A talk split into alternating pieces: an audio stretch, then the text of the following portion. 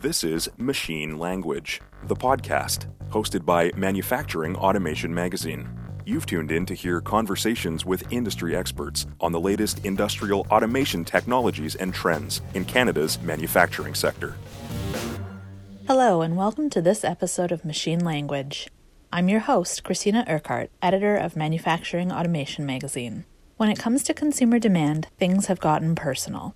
Custom manufacturing, also known as mass customization, flexible manufacturing, or batch of one, has become increasingly popular over the past few years. From Coca Cola's famous Share a Coke name bottle campaign, to laptop computers configured with the consumer's exact specifications, to individualized features on automobiles, the desire for customization has led more manufacturers to create flexible production cells capable of producing a high mix of items at low volumes.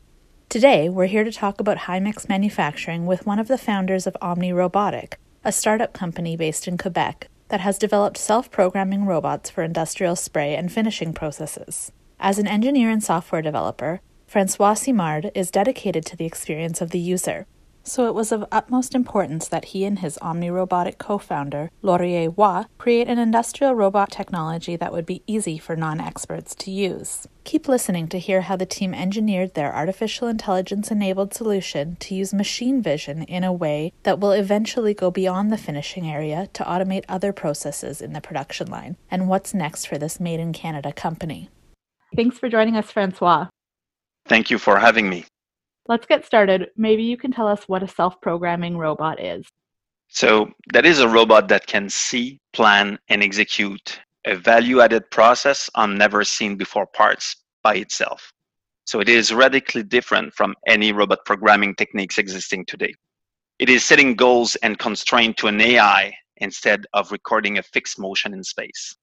So the robot will find by itself how to apply the process even on never seen before parts.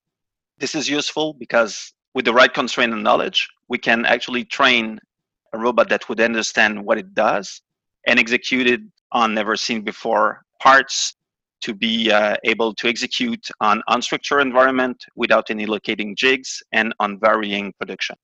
So, what are some of the challenges that high mix manufacturers in particular have when it comes to production processes? High mix uh, manufacturers refers to any manufacturers that is either doing made to order, just in time uh, manufacturing, or mass customization. Aerospace, AV equipment, uh, sheet metal product, structural steel, office furniture are some examples.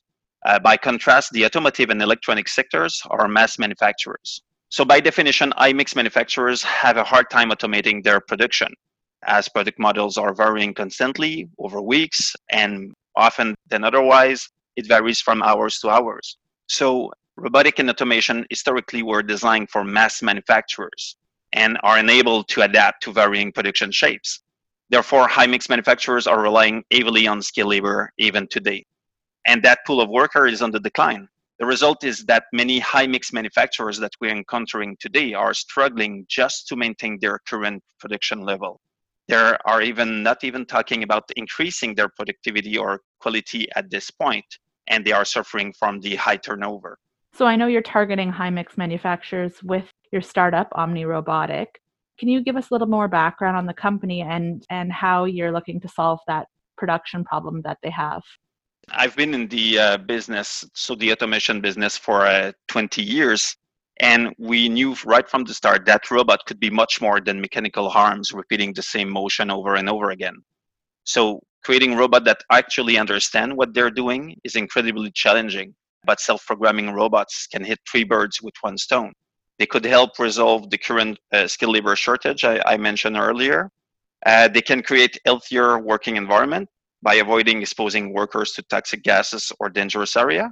And lastly, they can reduce the consumable energy waste that is contributing in making the manufacturing uh, industry greener and also more profitable.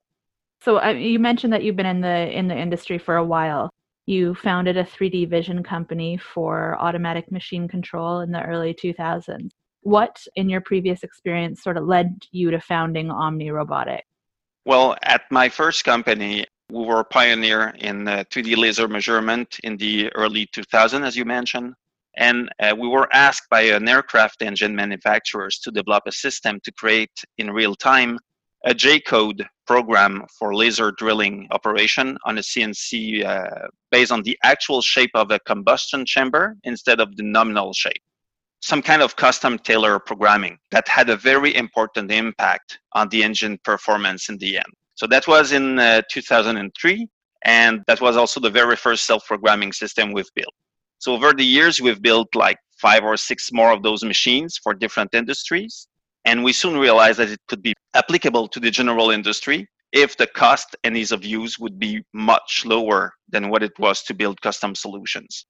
So, in order to achieve this, Laurier and I realized in uh, 2012 that we could reach that goal if we would have a platform, a cognitive and perceptive platform for industrial robots that would make that a lot easier to construct custom solution for that industry at lower cost.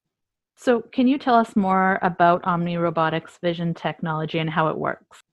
If you want to get an AI driven robot to understand what it does, first, you need that AI to have a full 3D representation of the object to be processed. Current 3D technology used in industrial application are limited to a single point of view, so only some faces are digitized. We need a way to construct a full 3D model of real physical object in real time. And a new technology appeared in 2012, sensor fusion. The idea is to gather 3D information from all around the object and incrementally create a robust 3D model of the object inside a graphic card's memory. So this technology was initially developed by Microsoft for the Kinect sensors. So that comes from the game industry. But we knew that we could adapt it to the industrial use. So we've built industrial grade 3D cameras that are more accurate and tougher than consumer grade 3D cameras that you can see on some uh, consumer drones today.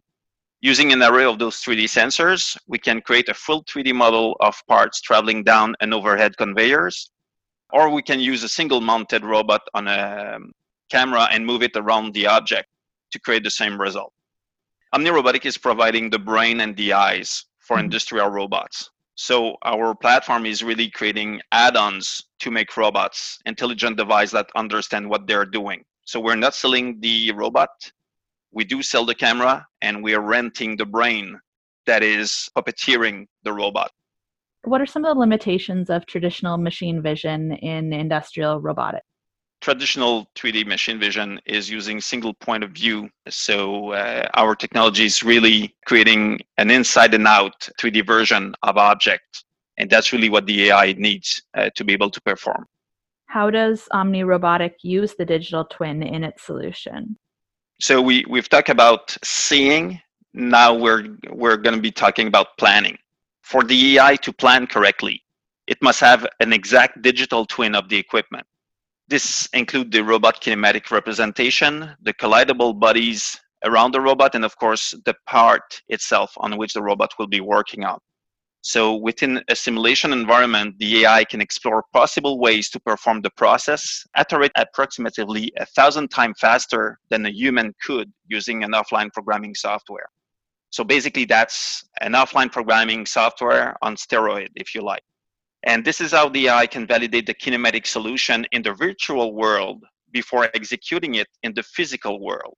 So the AI can explore many inappropriate moves in virtual simulation, but it will retain the best solution to be realized in the physical world. This is how the AI never fails. People often refer as AI as a single thing. It's a little bit more complicated than that. So we use different type of AI. So we've talked about how we grab 3D shapes of parts, but having the shape is not enough. The AI needs to recognize faces, edges, and their relationship to construct what we call uh, semantic geometrical representation of the objects. So that's the first type of AI that we're using. I've talked a little bit about the AI that is exploring the search space for possible realization scenarios. So that's things like where do I start? What is the best sequence of action that would respect the process constraint while minimizing the cycle time? That's a second type of AI. And lastly, there's a third type of AI that is just doing uh, what we naturally do when we're moving around. We explore the space and we're trying to avoid collision and uh, you know placing ourselves in a situation where if we want to reach for something, we would have the reach with our arms to reach it. So all that exploration of space in real time to validate that the plan is executable, that's the last type of AI. So there's actually several type of AI in our solution. This technology can be applied across, you know, many departments in manufacturing, but I know that you're targeting the finishing department first. Uh, why did you decide to do that? The technology could be applied at several locations in a manufacturing plant, but finishing department and coating specifically have been challenged because there's a high quality expectation from the customer which we expect to the final product. I mean, that's where you're basically applying the finishing process that is seen by your customers. But let's be honest, doing that job is boring, repetitive, and that's a very difficult goal to achieve to meet that quality eight hours a day, standing in a small room covered with protective equipment and having no social interaction. The human body hasn't been built for that type of challenge. And even more importantly, we knew that coatings were a dangerous job. No matter how much protective equipment you wear, applying industrial coatings will eventually damage your lungs and will lead to uh, musculoskeletal problems. It could cost you your health, it could cost you your life. So for us, that uh, was the uh, obvious place to start. So, what manufacturing industries in particular does the Omni Robotic solution best serve? We've been contacted by many industry. So basically everything that is not mass manufacturing, so heavy equipment, aerospace, furniture, sheet metal, structural steel, AV machinery, and more. So those are the kind of industry where processes need to be rigorous, compliant, and where there is a high diversity of parts produced at a same location. Omni Robotic uh, recently secured $6.5 million in funding to commercialize uh, your AI platform. So, congratulations on that. How will you guys use the money? Okay, with this investment, we have three objectives. First, we will continue building out the technology for spraying application. We're going to be building a partnership to accelerate our market penetration. And we're developing the framework upon which we'll be able to add new processes like welding and machining in the future. Mm-hmm. So for the short term, most of the spending is focused on hiring uh, very talented people to make our platform usable by our partners.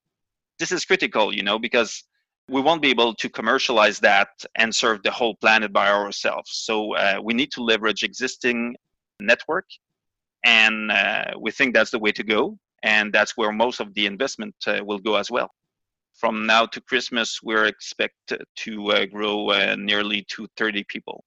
So, as you were building the technology itself, what were some of the challenges that you had to overcome?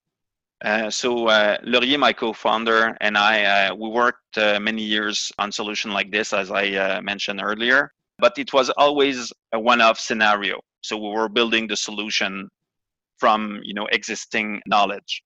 So the real challenge is to build a platform that would be usable by existing automation providers so that they could deploy custom built solution using AI by themselves.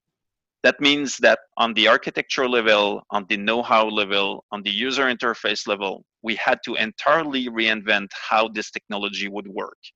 That is a very different job than you know building solution using your own tools. Essentially, we want to empower our partners to create solution for scenarios or use cases that we didn't even thought of yet. So building an industrial grade perceptive and cognitive platform, that's hard enough, but making it usable by non-expert, that's even harder. You touched on, you know, how you're going to use the funding to scale up the technology. What are your your plans to expand the sales growth once you get to that next stage? Eventually, we would like to create an AI platform that is so compelling and so easy to use that even the manufacturers themselves would be able to build their own solution using it.